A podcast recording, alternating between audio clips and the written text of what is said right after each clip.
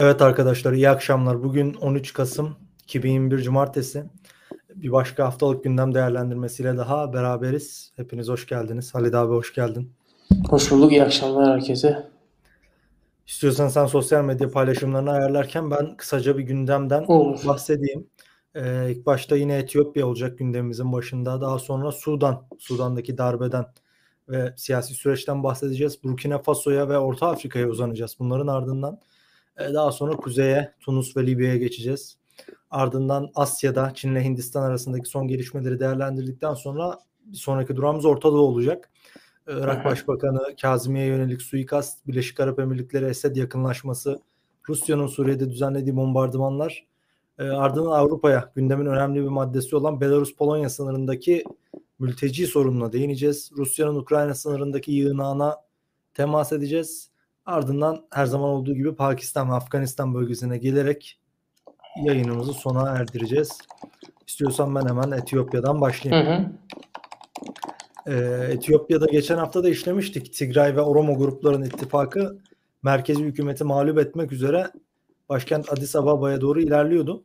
Ee, başkent Addis Ababa'nın çevresindeki özellikle Oromo grupların başkenti kuşatmak üzere bazı yolları kestiği, kuşatma uyguladığı ifade ediliyor.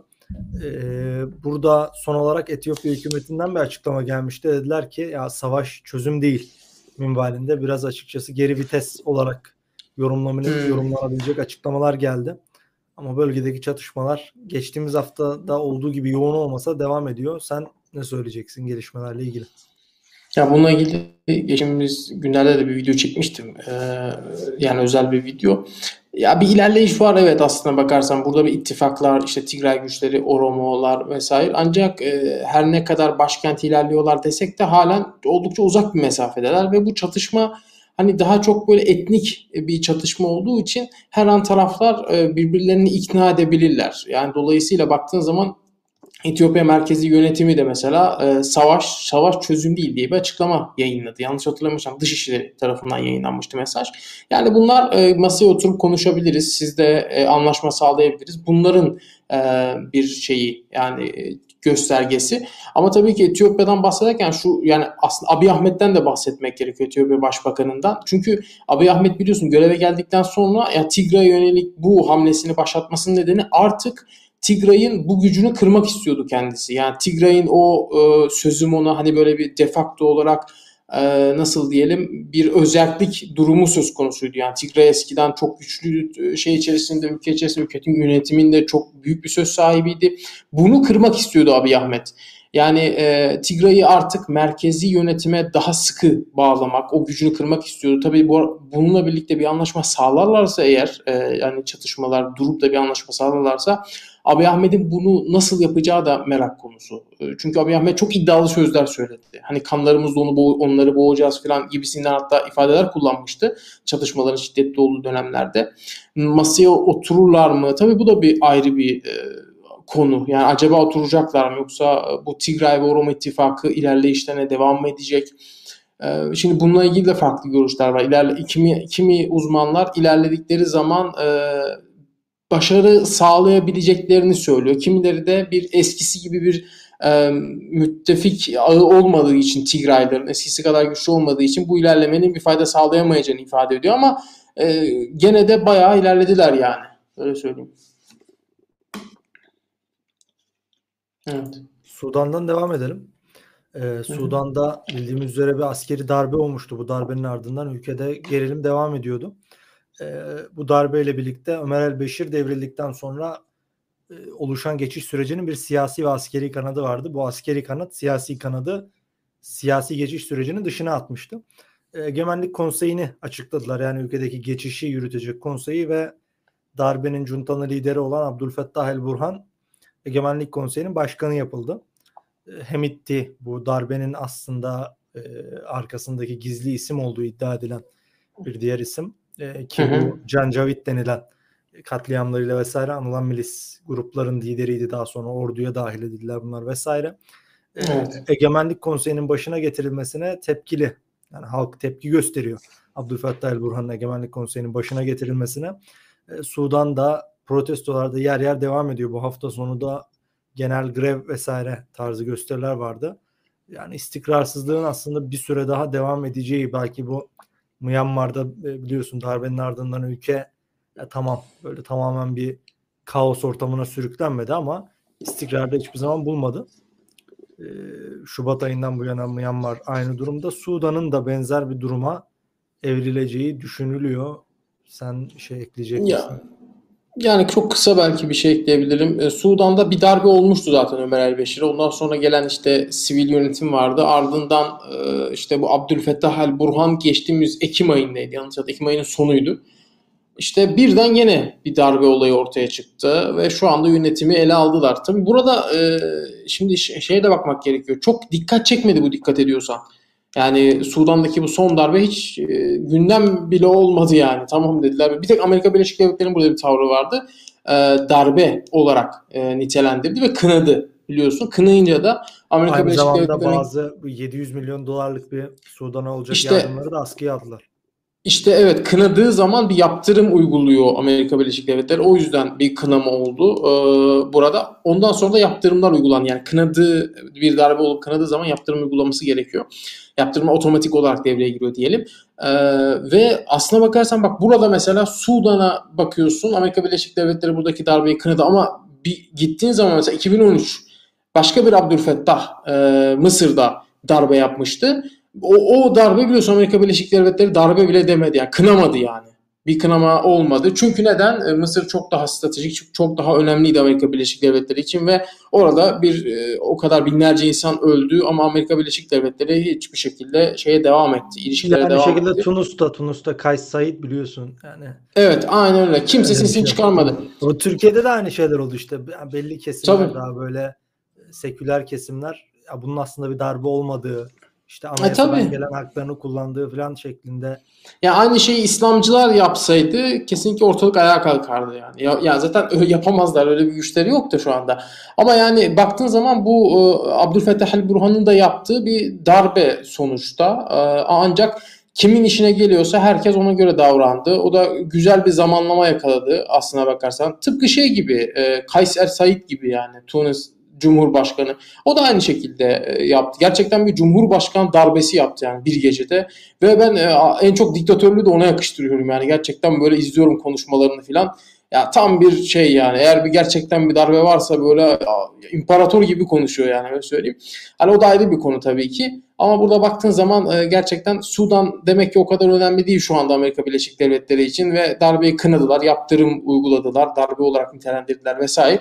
Bakalım göreceğiz ilerleyen günlerde ne olacak. Ama 2023'e kadar en az bu şekilde gidecek herhalde askeri yönetiminde gidecek. Farklı yani. farklı bir durum olmazsa. Burada aslında şurada dikkat çekiyor. Rusya'nın bölgede varlık gösterdiğine değinmiştik. Ve mevcut Hı-hı. yönetimin e, bu Abdülfettah Burhan Cuntası'nın Rusya'ya Kızıldeniz'de bir askeri üs vereceğine değinmiştik. Ya ABD'nin de burada e, Afrika'daki Rus yayılmacına yönelik böyle sessiz bir tavır alması da dikkat çekici aslında. Yani Rusya evet. 2016'dan beri alenileştirdi Afrika'daki pozisyonunu. Ama ABD benim takip edebildiğim kadarıyla Avrupalı ortaklarının hamleleri dışında ABD hiçbir şey yapmadı Afrika'daki evet. Rus varlığına karşı. Ya sadece Avrupa ortaklarına yani. destek veriyor. Tabii. Libya'da mesela Türkiye gibi birlikte hareket edebileceği bir partner vardı aslında Ruslara karşı. Hı hı. Yani Türkiye'ye de anlamlı bir destek vermedi Libya'da. E, ya, e, evet o var. Ya bir de şu şu dikkatini çekmiştir. Mesela Sudan, e, işte Mısır, e, Libya, e, buralardaki mesela ve diğer ismi aklıma gelmeyen şu anda yerlerin diktatörleri baştan gittiği zaman mesela Ömer el-Beşir gitti, işte Kaddafi, diğer işte Mısır'daki mesela Hüsnü Mübarek falan bunlar gittikten sonra ülkeler şey yapmıyorlar. Yani dikiş tutmuyorlar. Hani tamam diktatörlük diyebiliriz. Halkın gerçekten baskıyla yöneten ifade özgürlüğü vesaire hiçbir şey olmayan demokratik olduğunu iddia eden bazıları.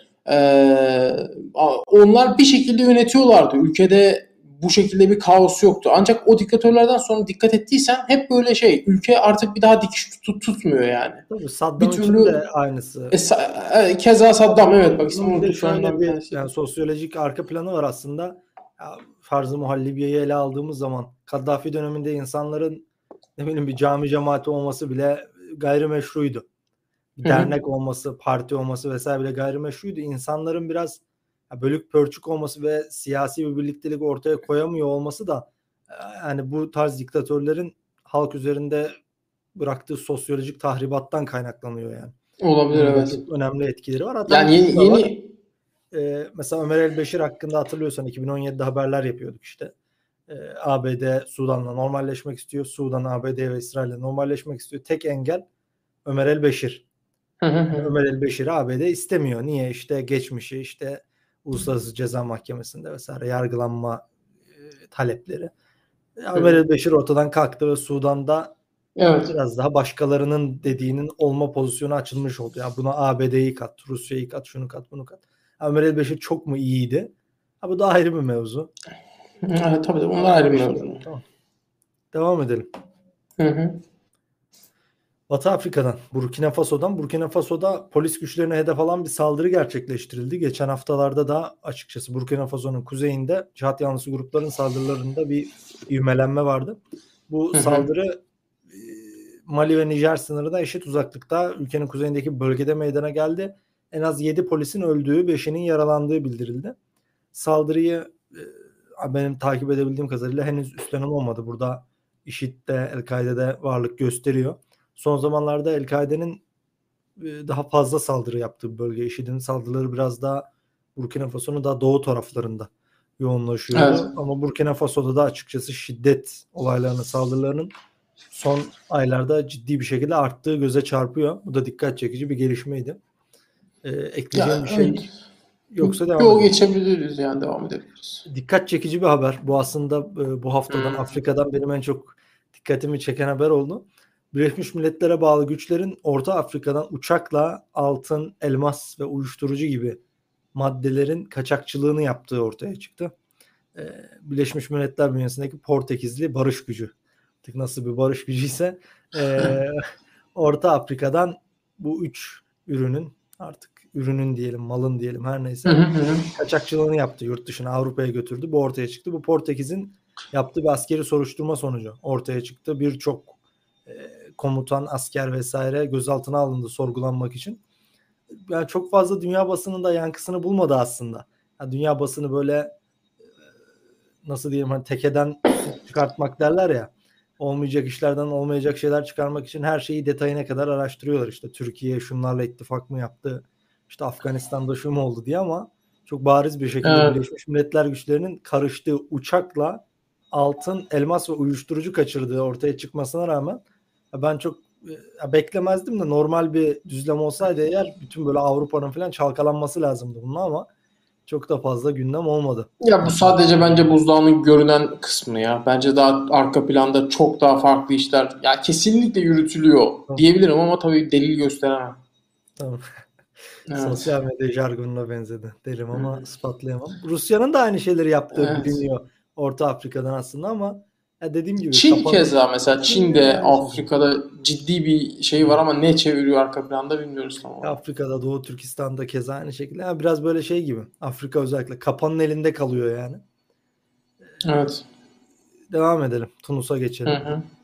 E, Tunus'ta bu da çok dikkatimi çeken bir haberdi. Cumhurbaşkanı darbesinin ardından Kays Said'in yaptığı darbenin ardından sivillerin askeri mahkemelerde yargılanma süreci ciddi bir şekilde arttı bu rakamlar da vardı burada. Şimdi yanlış söylememek için bakacağım. Evet. Son 3 ayda en az 10 sivil askeri mahkemelerde yargılandı. Bu devrimden sonra Tunus'taki 7 yılda 2011-2018 yılı arasında sadece 6 sivil yargılanmıştı. Bu sivillerin askeri mahkemelerde yargılanma gerekçesi de e, Cumhurbaşkanı Kays eleştirmiş olmaları. Evet. Tabii yani böyle dediğim gibi çok kadın bir başbakan atamıştı Kays Said biliyorsun. Hı hı. O biraz hı böyle e, Batı'nın ve bazı seküler kesimlerin işte çok hoşuna gitmişti bunun. E, propagandasını, reklamını yapıyorlardı işte kadın başbakan falan diye. Ya aslında bu kesimleri böyle kandırmak diyeyim çok kolay. Yani siz darbede yapsanız işte e, çok önemsediğiniz seçimlere seçimlerden çıkan hükümete bir adam gelip dağıtsa işte o iradeyi ipotek de koysa işte kadın bir başbakan atadığı zaman veya sekülerizm falan dediği zaman herkes tav oluyor. Amiyane tabirle. Tunus'ta da e, tabii bir takım yani hukuki açıdan endişe verici bir sürecin başladığı e, belirtisini veriyor bu durum. Sivillerin bu tarz de evet, askeri mahkemelerde çok, yargılanması. Hani e, bizde şey var ya sürekli Cumhurbaşkanı hakaretten dava açılıyor falan filan bazıları kovuşturmaya gerek olmadığı nedeniyle düşüyor filan böyle şeyler oluyor.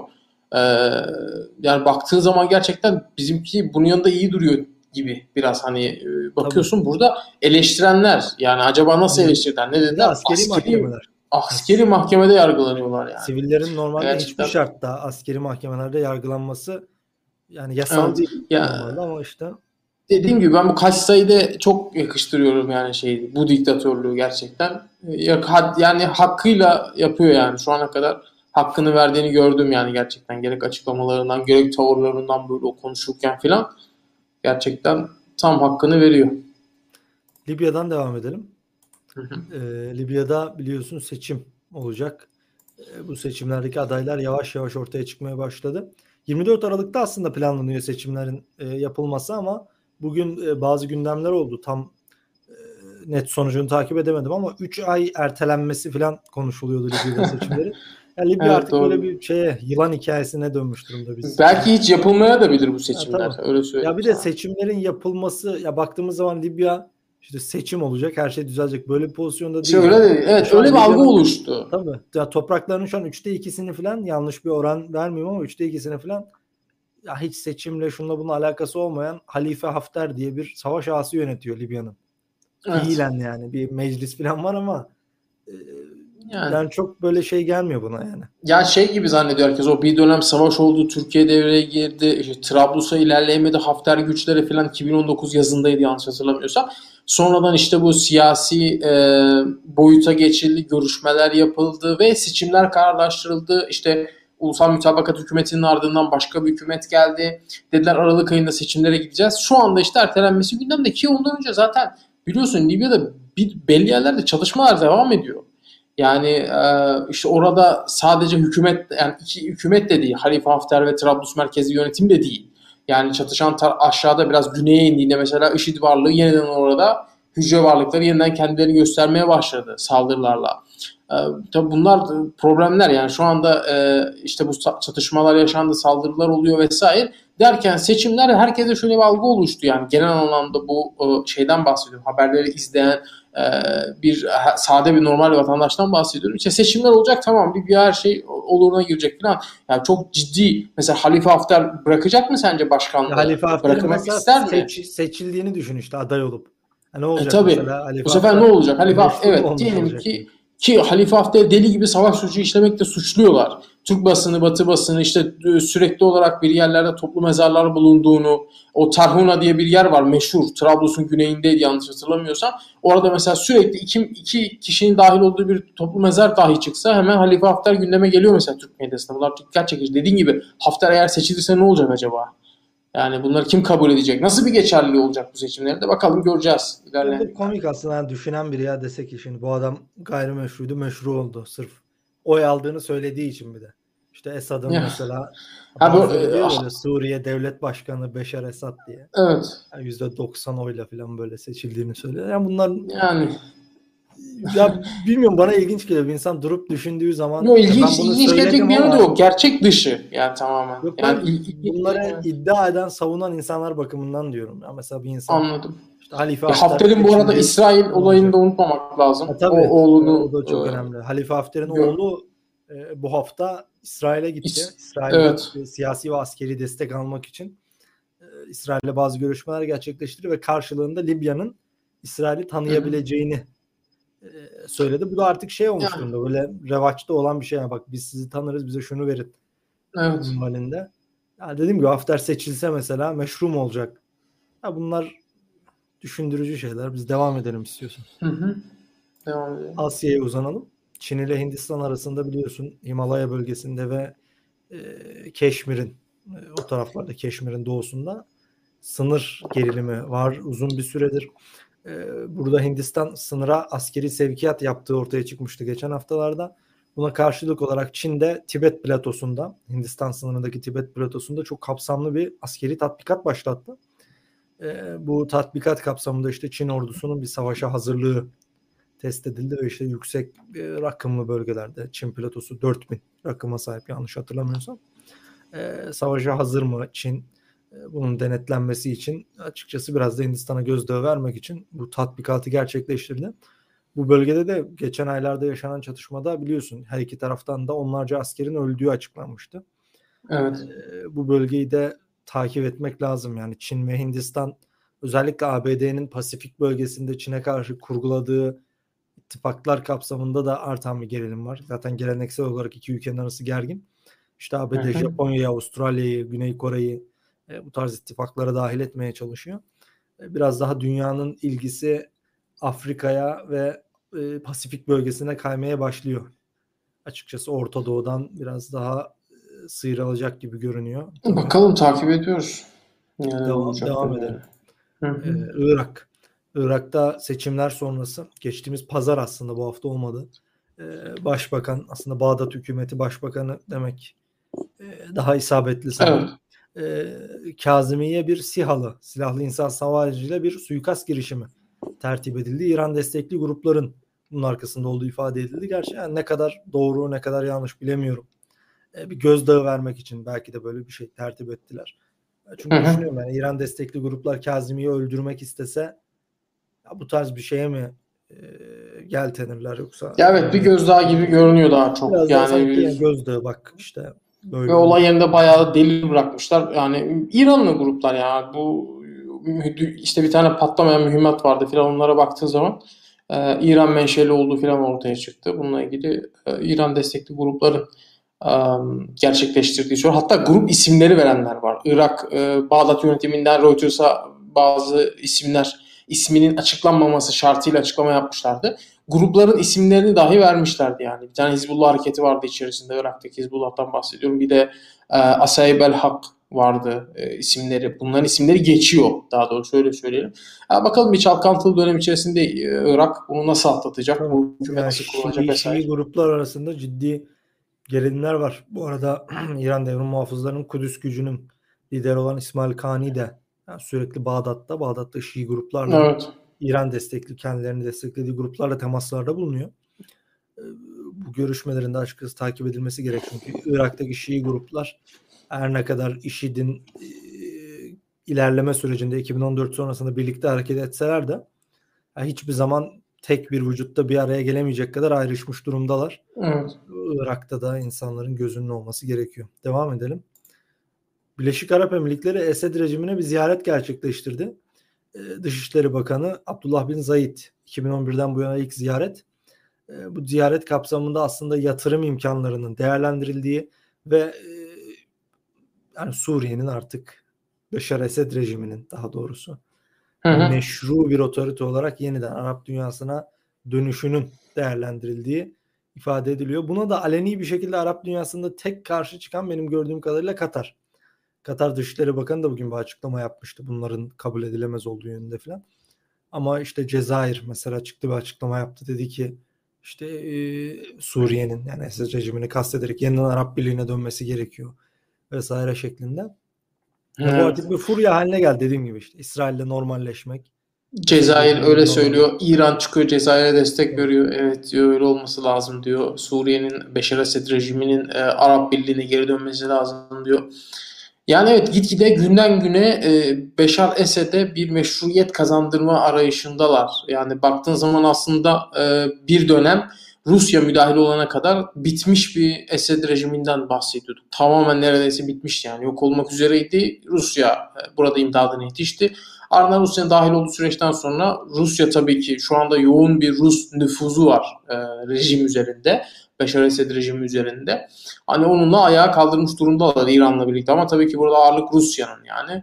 Ve şu anda da onların da istediği gibi Beşar Esed'e bir meşruiyet kazandırma arayışı var. Ki e, aslına baktığın zaman bunu büyük oranda başarmış gibi görünüyorlar. Yani sürekli olarak işte e, bir yerler temasa geçiyor, birileri görüşüyor filan baktığın zaman e, bu Arap Birliği'ne girmesi de ilerleyen günlerde daha ciddi bir mesele haline gelebilir yani Beşar Esed rejiminin. Tabii. Ya burada işte dediğin gibi meşru meşru neye göre meşru yani oy aldığı e, tabii. yani bile tanıdığı zaman meşru mu olmuş oluyor? Ya yani sonuçta o algılarla alakalı bir mesele. Ya ortada şey var yani binlerce, yüz binlerce sivil, ölen sivilden bahsediyoruz yani. Ya e, artık ama öyle bir şeyde ki olay, öyle bir seviyede ki Suriye'deki olay. Yani insanların bir kısmı da ben şunu gördüm. Yani e, ne olacaksa olsun artık rejim mi geliyor, X kişisi mi geliyor, kim geliyor şu çatışma bitsin. Çünkü gerçekten e, şeyde çok yıkıcı bir savaş veriliyor. Suriye Savaşı savaş türleri arasında sonucu aslında en kısa sürede ulaşılabilen bir savaş türü. Ee, yani taraflar karşılıklı olarak savaşırlar, e, şehirlerde merkezleri ele geçirirler ve hızlı bir şekilde sonuca ulaşırsın. Ancak bu savaş çok uzadı, uzatıldı bir takım ülkelerin çıkarları için bence. Ee, onun ardından da şu anda halk, halkın içerisinde böyle bir kesim de var. Yani tabii ki bir muhalif grupları destekleyenler de var e, Türkiye'nin e, buradaki fikriyatını, siyasetini destekleyenler de var. Ancak ne olursa olsun artık bu çatışma bitsin yeter ki Esed rejimi gelse dahi ne olur yani o gelsin yine bitsin yani bu çatışma diyenler de var. Bunları da gördüm yani. Hani o yüzden önemli olan bence burada e, hani bir, bir ara şeyden bahsediyorlardı. Beşar Esed'siz bir Suriye yönetimi. Bu da pek mümkün görünmüyor şu aşamada.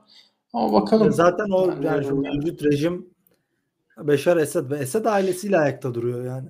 Zaten Esed Tabii. gittiği zaman başka birinin o rejimi ayakta tutma şeyi yok. Ya işte Türkiye'nin görüşmeleri falan vardı hatırlıyorsan biliyorsun. İşte birçok bir yerde görüşme gerçekten yani ne olduğu belli değil. Bu yani. şekilde davranılıyor. Yani e, ya bu savaş başlarken hepimiz şahitlik ettik bu savaşın nasıl başladığına. Şimdi dediğim gibi birçok insan sosyal medyayı ya da işte kitle iletişim hastalığını o zaman detaylı bir şekilde kullanmıyordu veya farklı bir gündemle ilgileniyordu. Çoğu insan 2006-2017'de filan Türkiye'nin dahil olmasıyla Suriye'yi takip etmeye başladı. Yani Türkiye Hı-hı. özelinde konuşuyorum. O yüzden sanki işte Suriye'de muhalifler sanki bir savaşın fitilini ateşlemiş. Mesela geçen şey okudum işte Türkiye'yi mesela Suriye'de savaş başlatmakla suçlayan e, birkaç şey okudum. Yani Türk birinden. Ya bana böyle Hı. şey geldi. Ya biz gördük yani Suriye'de savaşın nasıl başladığına şahitlik ettik. Destekledi mahiyetinde kastetmiş olabilir. Yok hayır yani, direkt, direkt Türkiye'nin başlattığını söylüyor. Hmm. Yani desteklemekten farklı olarak. Ama gördük Anladım. yani Esed rejiminin nasıl gösterilere saldırdığını ve savaş başlatmak için bunu yaptığına şahitlik ettik. Yani hani bazı teoriler ortaya atıyorlar ya işte Suriye'de savaş başlatılmak istendi. İşte şu hmm. işte bölünmek, işte Kürt devleti kurulması, İsrail'in şey yapması falan böyle bir şey hakikaten planlandıysa ben evet veya hayır demiyorum buna. Olabilir. Ama bu planın icra aşamasındaki en büyük fail de Beşar Esed rejiminin kendisi yani.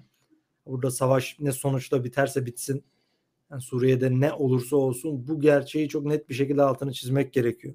Yani çok orantısız bir güç kullanarak protestolara saldıran yüz binlerce insanı yani çok net bir şekilde ağır insan hakları ihlalleriyle işte katleden çok da ağza alınmayacak işler yapan rejim. Yani bu durumun bir numaralı faili. Ha bugün dengeler pahasına veya işte mültecilerin Türkiye'den gitmesi için sığınmacıların veya başka şeyler için her neyse rejimin bir numaralı çıkar yol olduğunu e, söylüyor birçok insan. Ben yani katılmamakla birlikte tam bir insan bu şekilde düşünebilir ama bu ona tarihi gerçekleri olduğundan farklı gösterme gibi bir lüks vermez yani. Suriye'de çünkü ne olduğunu hepimiz gördük. Görmeye de devam ediyoruz. Yani bu sonraki geçeceğimiz evet, haberde bununla ilgili istiyorsan devam edelim. Yani Rusya e, İdlib'de sivilleri bombaladı. Doğrudan sivilleri Hı-hı. bombalıyor Rusya, İran, Esed rejimi.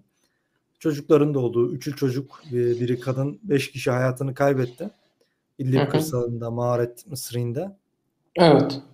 Bu olay ya ne bileyim bu yani Suriye Savaşı'nın özeti olan bugün işte. Ya anladım. Senin bahsettiğin konular gerçek evet ama bu bunlar olayın duygusal kısımları. Yani evet çok doğru. Beşar Esed gerçekten eli kanlı bir katil yani kendi halkını bombalarla katletti. Tabii ki muhalif e, yani Esed taraftarlarına sorsam böyle bir şey kabul etmiyorlar. Onların tırnak içinde söylüyorum. Onların tabiriyle teröristlere hedef aldığını söylüyor. Şu anda ekranda mesela bakıyorsun bir çocuk var adamın elinde. E, sivil savunma görevlisinin bir tanesinin elinde. Çocuk cesedi var daha doğrusu.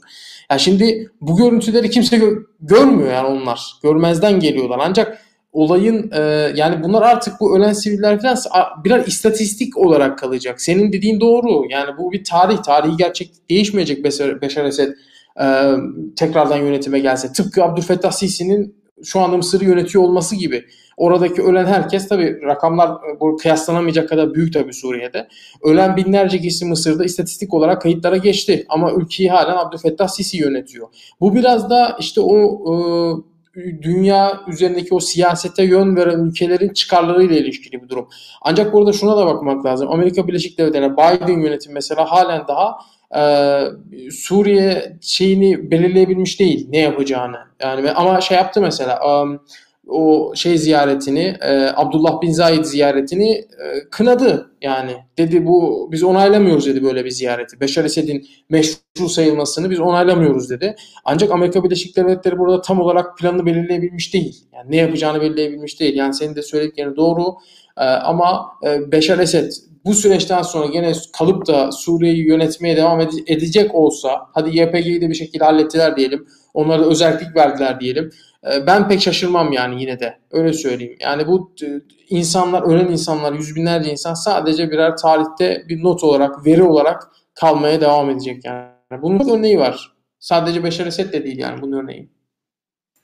E, tabii ama işte rejim de geri gelse bugün Dara'da olanları görüyoruz yani. Rejim ya ama tabii bak şimdi o da var. Eğer onu konuşacaksak yani Suriye artık rejim geri gelse Beşar Esed tekrar tamam bütün bölgeyi aldı bu, bu şey olmayacak. Yani e, Suriye şöyle söyleyeyim dikiş tutmayacak bundan sonra. Yani tıpkı Irak'ta olduğu gibi.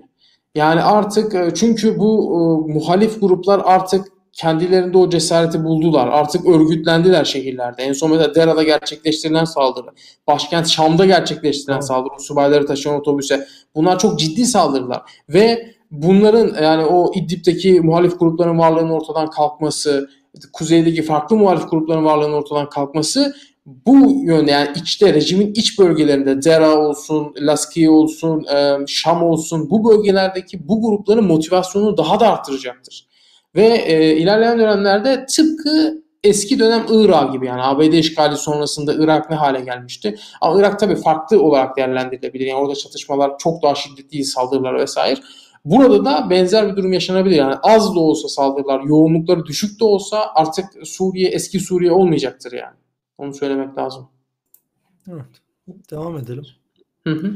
Belarus-Polonya sınırında yaşananlara geçelim. Bu da açıkçası gündemi çok fazla meşgul eden gelişme. Türkiye'ye kadar uzandı bunun yankıları. Türkiye ile Polonya anlaşma falan evet. yaptı. Ee, Belarus-Polonya sınırında aslında yani uzun süredir bu yeni olan bir şey değil. Birkaç aydır en azından devam eden bir süreç. E, Belarus'tan Polonya'ya geçmeye çalışıyorlar. Avrupa'nın işlerine ulaşmaya çalışıyorlar mülteciler. Büyük bir kısmı da sanırım e, Irak'ın kuzeyinden gelen Kürtler. Öyleymiş evet. E, bunları rejimin uçaklarla Belarus'a gönderdiği falan da ortaya çıktı. Bunun videoları falan da Evet ya radar kayıtlarını falan da gördük. Evet. Radar kayıtları, Şam'dan çekilen videolar falan bunların hepsi servis edildi. Ya Belarus ve Polonya sınırındaki olaylar üzerinden Bırakın Avrupa'yı yani Rusya ile NATO karşı karşıya geldi. ABD bir şeyler dedi. Bugün İngilizler bölgeye 10 askerden oluşan bir teknik ekip yolladılar filan. Belarus e, nükleer bombardıman e, uçaklarını Rus bombar Rus, Rus nükleer kapasiteli bombardıman uçakları. Evet. Rus bombardıman uçaklarını istedi. Avrupa'ya gaz akışını keseriz dedi filan. Yani daha çok fazla böyle su götürecek bir mevzu olarak karşımızda duruyor. Ha, tabii ki burada bir evet. insanlık dramı var bunun ortasında. Burada soğuktan ölme noktasına gelen insanlar var. Ölenler olduğundan da bahsediyorlar. Fransız, Fransa'da aşırı sağ bir partinin sözcüsü geçen bir açıklama yaptı. Dedi ki ya bunlar Avrupa'ya geleceğine orada soğuktan donup ölsünler daha iyi filan dedi. Direkt bunu söyledi. Ya bu da e, Batı'nın Avrupa'nın geldiği pozisyonu da biraz siyasi açıdan gözler önünde. Ya şaşırmıyorum. Özleri bu bence zaten de. E, yani ne bileyim ama hiçbir türlü geçişlerine izin vermeyecekleri söylüyor. Çok bastırıyor Avrupa. Yani e, izin vermeyeceğiz diyor. Öyle söyleyeyim. Bakalım.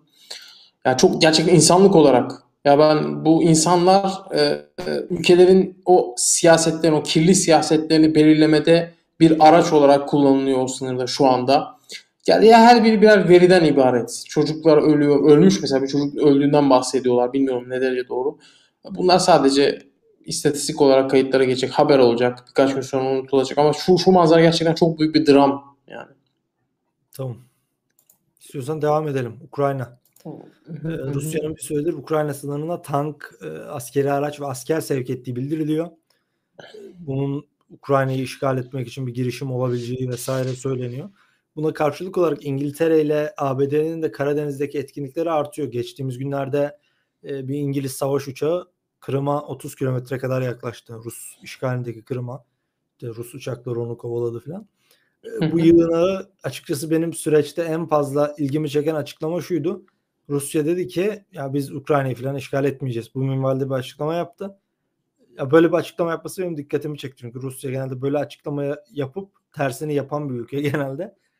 Beni e, bölgeye biraz daha odaklanmama sebep oldu. Yani Rusya hakikaten böyle bir şey yapacak mı diye.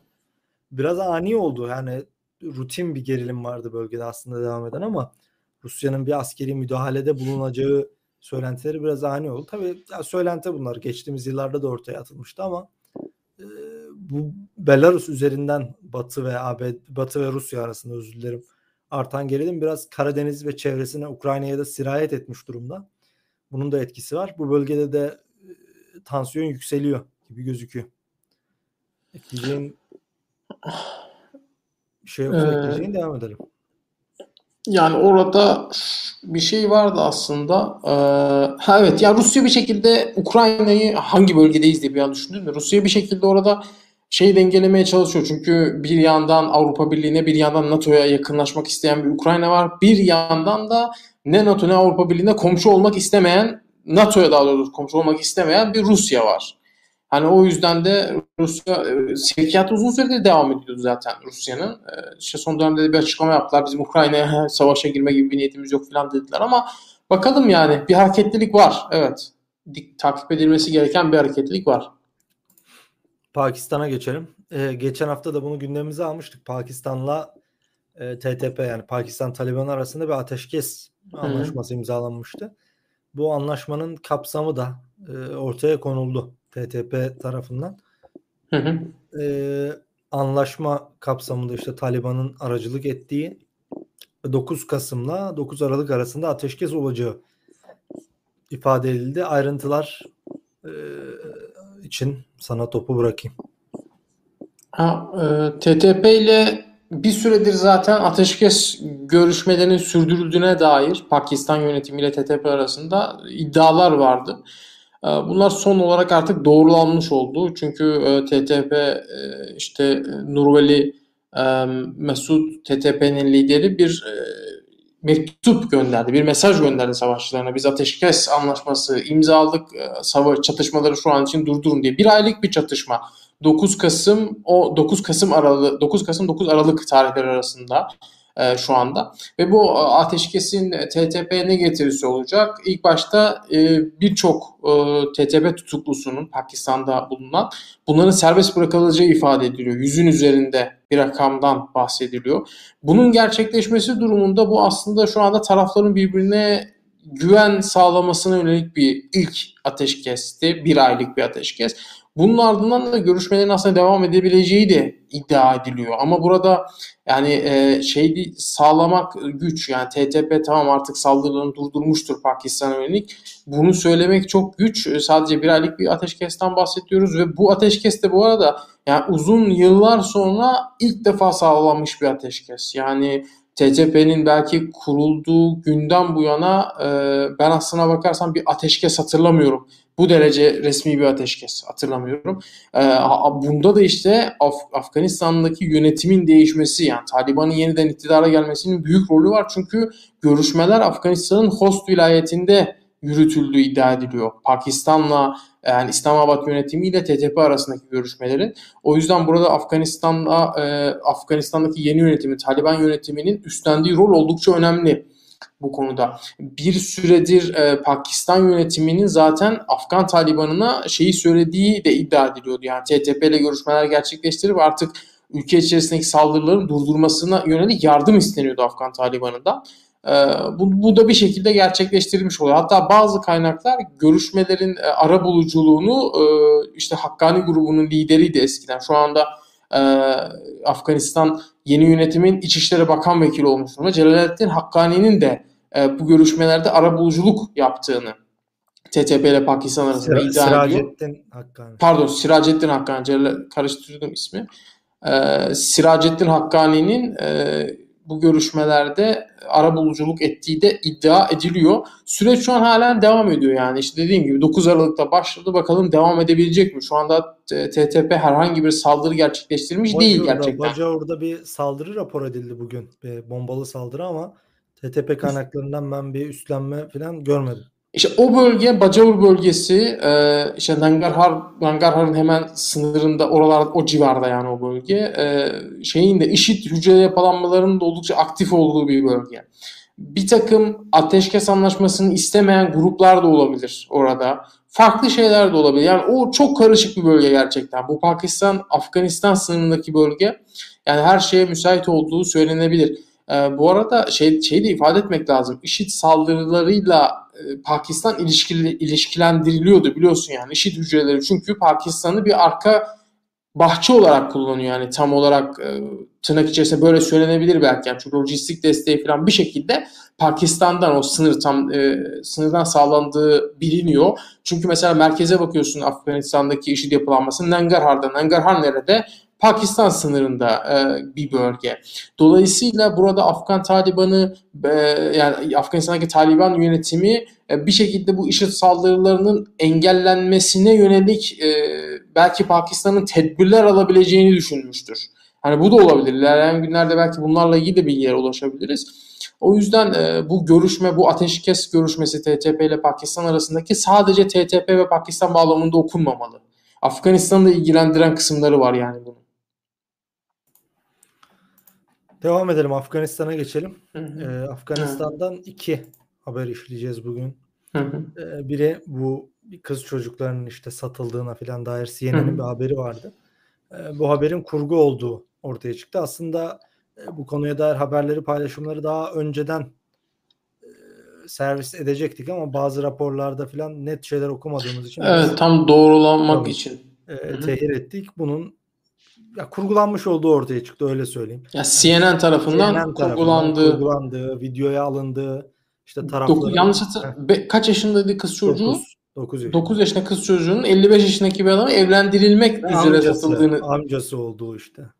Yani CNN bunu iddia evet. etmişti tabii.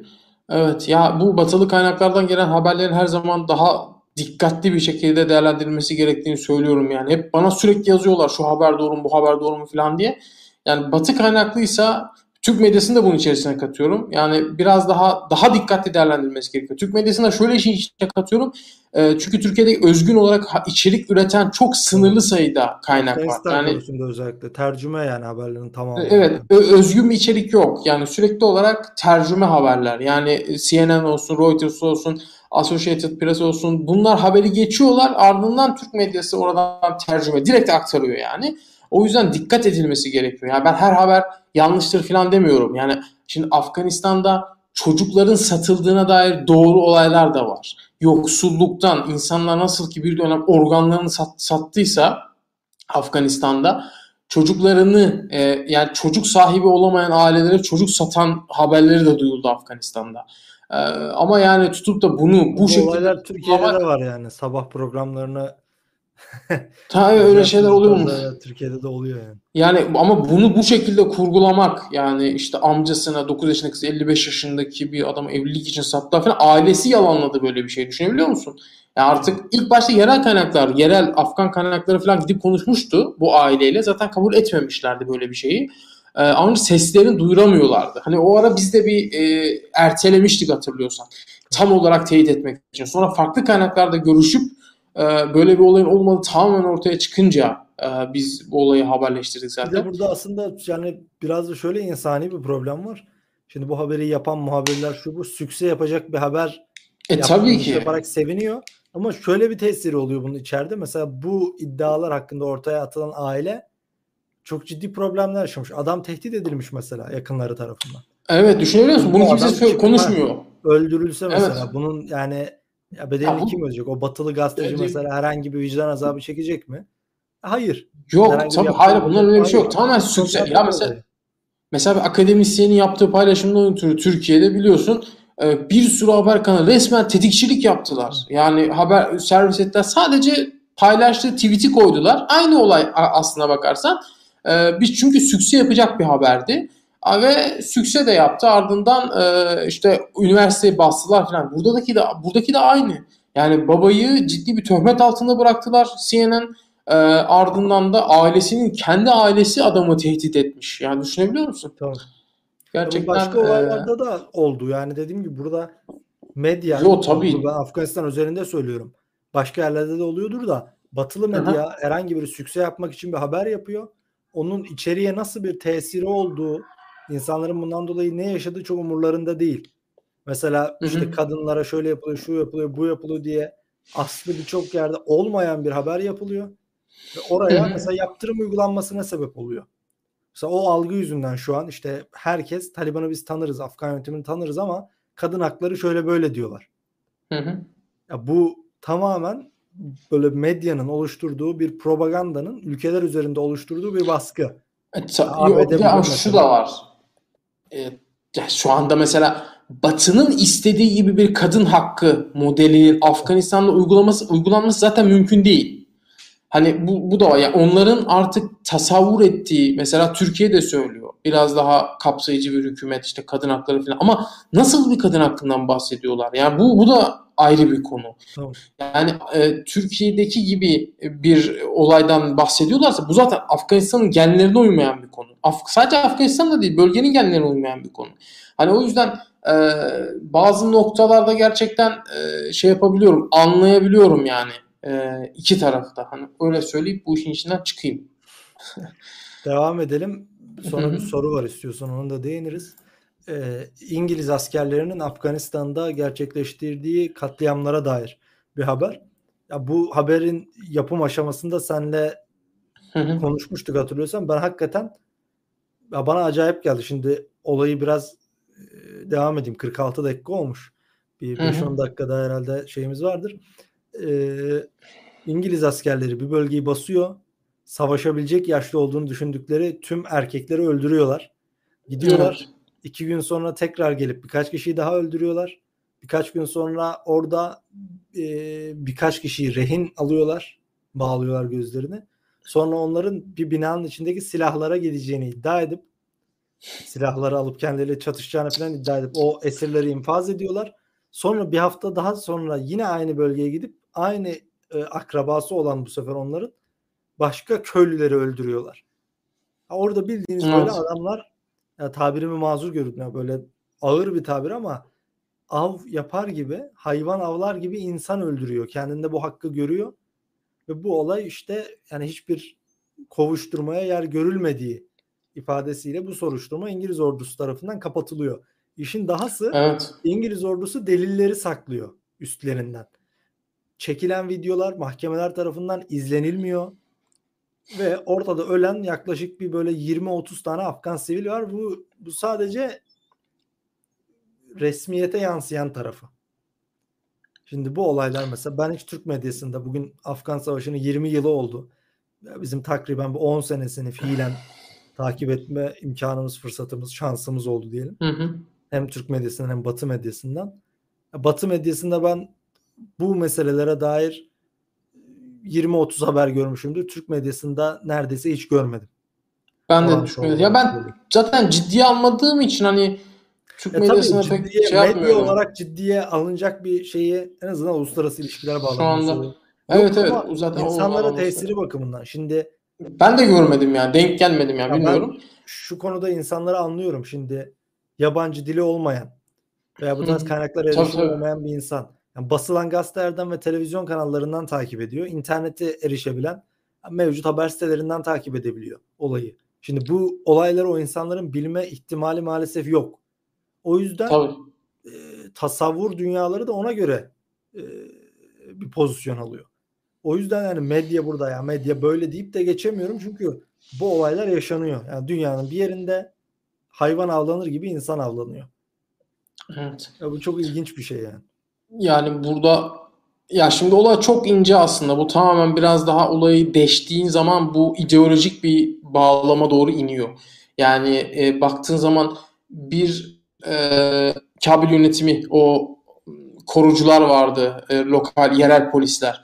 bu polislere bağlı bir e, şey vardı, bir milis vardı. Öldürülmüştü Taliban tarafından. Önce esir alınmıştı. Ardından öldürdüğüne dair haberler geldi. İşte bunu bir komedyen olarak lanse ettiler. Baktığın zaman büyük yani Türk medyası gerçekten o zaman çok iyi yaptı.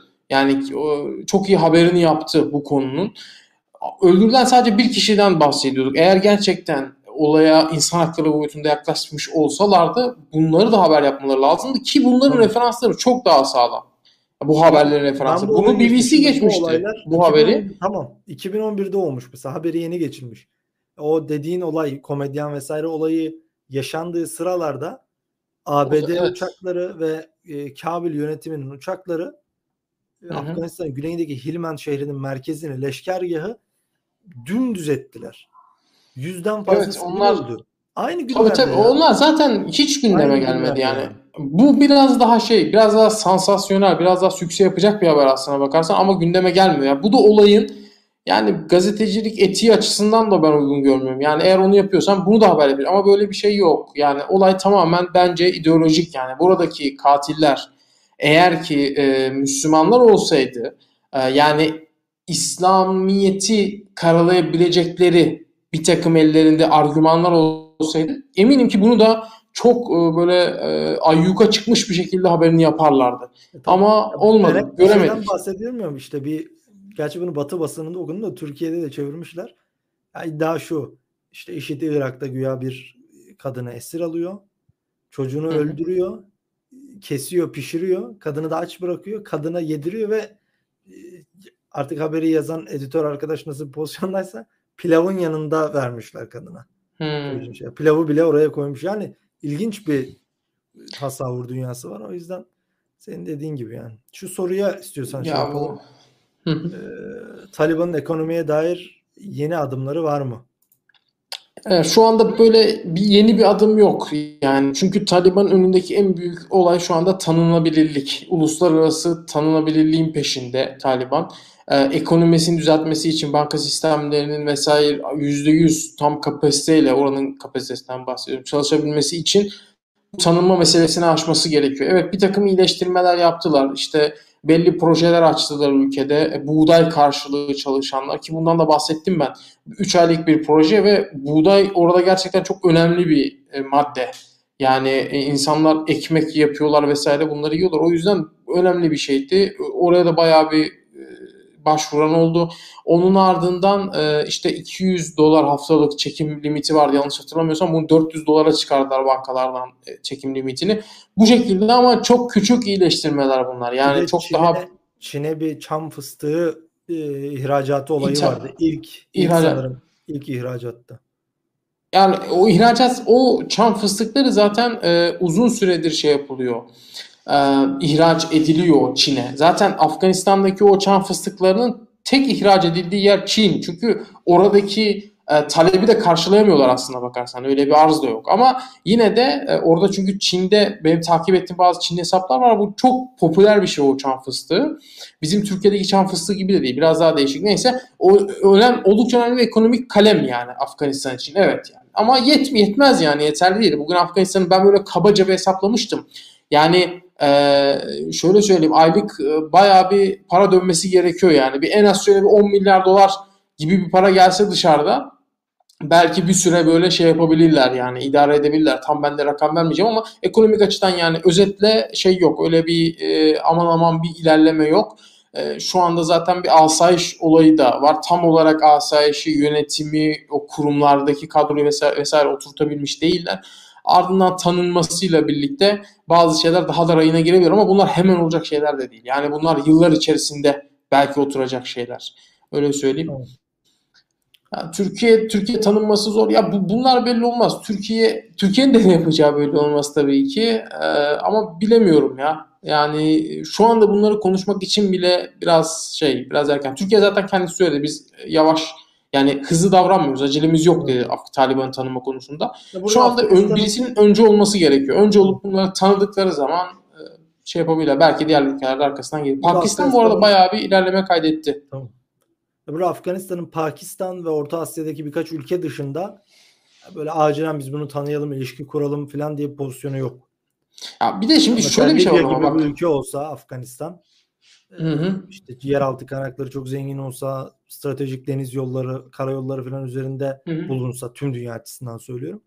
e, Biraz tanıma hususunda acele edebilir. tabii. Ama Afganistan sadece Pakistan ve bazı Orta Asya ülkeleri için biraz böyle bir anlam ifade ediyor. Onun dışında Türkiye'nin yaptığı açıklama bütün dünyayı aslında temsil ediyor. Kimsenin Taliban yönetimini tanımak için bir acelesi yok yani. Evet. Yani bence ama ülkeler ben olsam o ülkelerin yerinde kendi güvenliğimi de şey altına almak için, teminat altına almak için bu tanıma tanıma konusunda bu kadar e, herhalde bu kadar yavaş şey yapmazdım, bu kadar yavaş davranmazdım ama onlar da tabii ki şöyle bir şey de var. Kendi şartlarını dayatmak istiyorlar. İşte bahsettiğimiz şey kapsayıcı bir hükümet mesela Türkiye diyor, kadın hakları diyor vesaire başka şeyler diyorlar. Diğer ülkeler de keza aynı şekilde. Amerika Birleşik Devletleri de aynı şekilde. Yani o e, 10 milyar dolar Afganistan devletine ait paranın e, o 10 milyar doların tekrar çözülmesi için e, bazı şartlar işte koyuyor Taliban'a. E, şu şunları şunları şunları yaparsan ben senin 10 milyar dolarını çözerim gibisinden. Tabii o da onu karşılamadığı için bu arada Katar mesela devreye girmişti. Katar bir para aktaracaktı Afganistan'a. Kulis bilgisi bunlar bu arada öyle söyleyeyim. E, ama Amerika Birleşik Devletleri orada Katar'ın önüne bir bloke koydu. Yani biz öyle hadi al bu senin diyerek Taliban'a para veremeyiz diyor Amerika Birleşik Devletleri. Yani bir şey yapması lazım bizim. Bir şey karşılığında vermemiz gerekiyor diyor. O karşılık olacak şeyler de belli zaten. Yani kendi e, şeylerini dayatmaya çalışıyor aslına bakarsan. Bakalım ne olacak ya takip ediyoruz. Evet benim notlarım bu kadar. Senin aktaracağın bir şey yoksa arkadaşlardan da sorusu olan yoksa Tamam benim de bu kadar söyleyeceklerim. O zaman kapatabiliriz yani. tamamdır. Ee, teşekkürler arkadaşlar katılım sağladığınız için. Bir kez daha bu e, pozisyonda şunu hatırlatalım. Yani abone olmanız, paylaşmanız, bildirimleri açmanız vesaire gibi şeyleri özellikle işte tanıdıklarınıza tavsiye etmeniz e, yayınların devam etmesi için ve daha geniş kitlelere ulaşması için kanalın önemli. Ee, biz teşekkür ederiz hepinize. İyi akşamlar. İyi akşamlar diliyoruz. Hoşçakalın.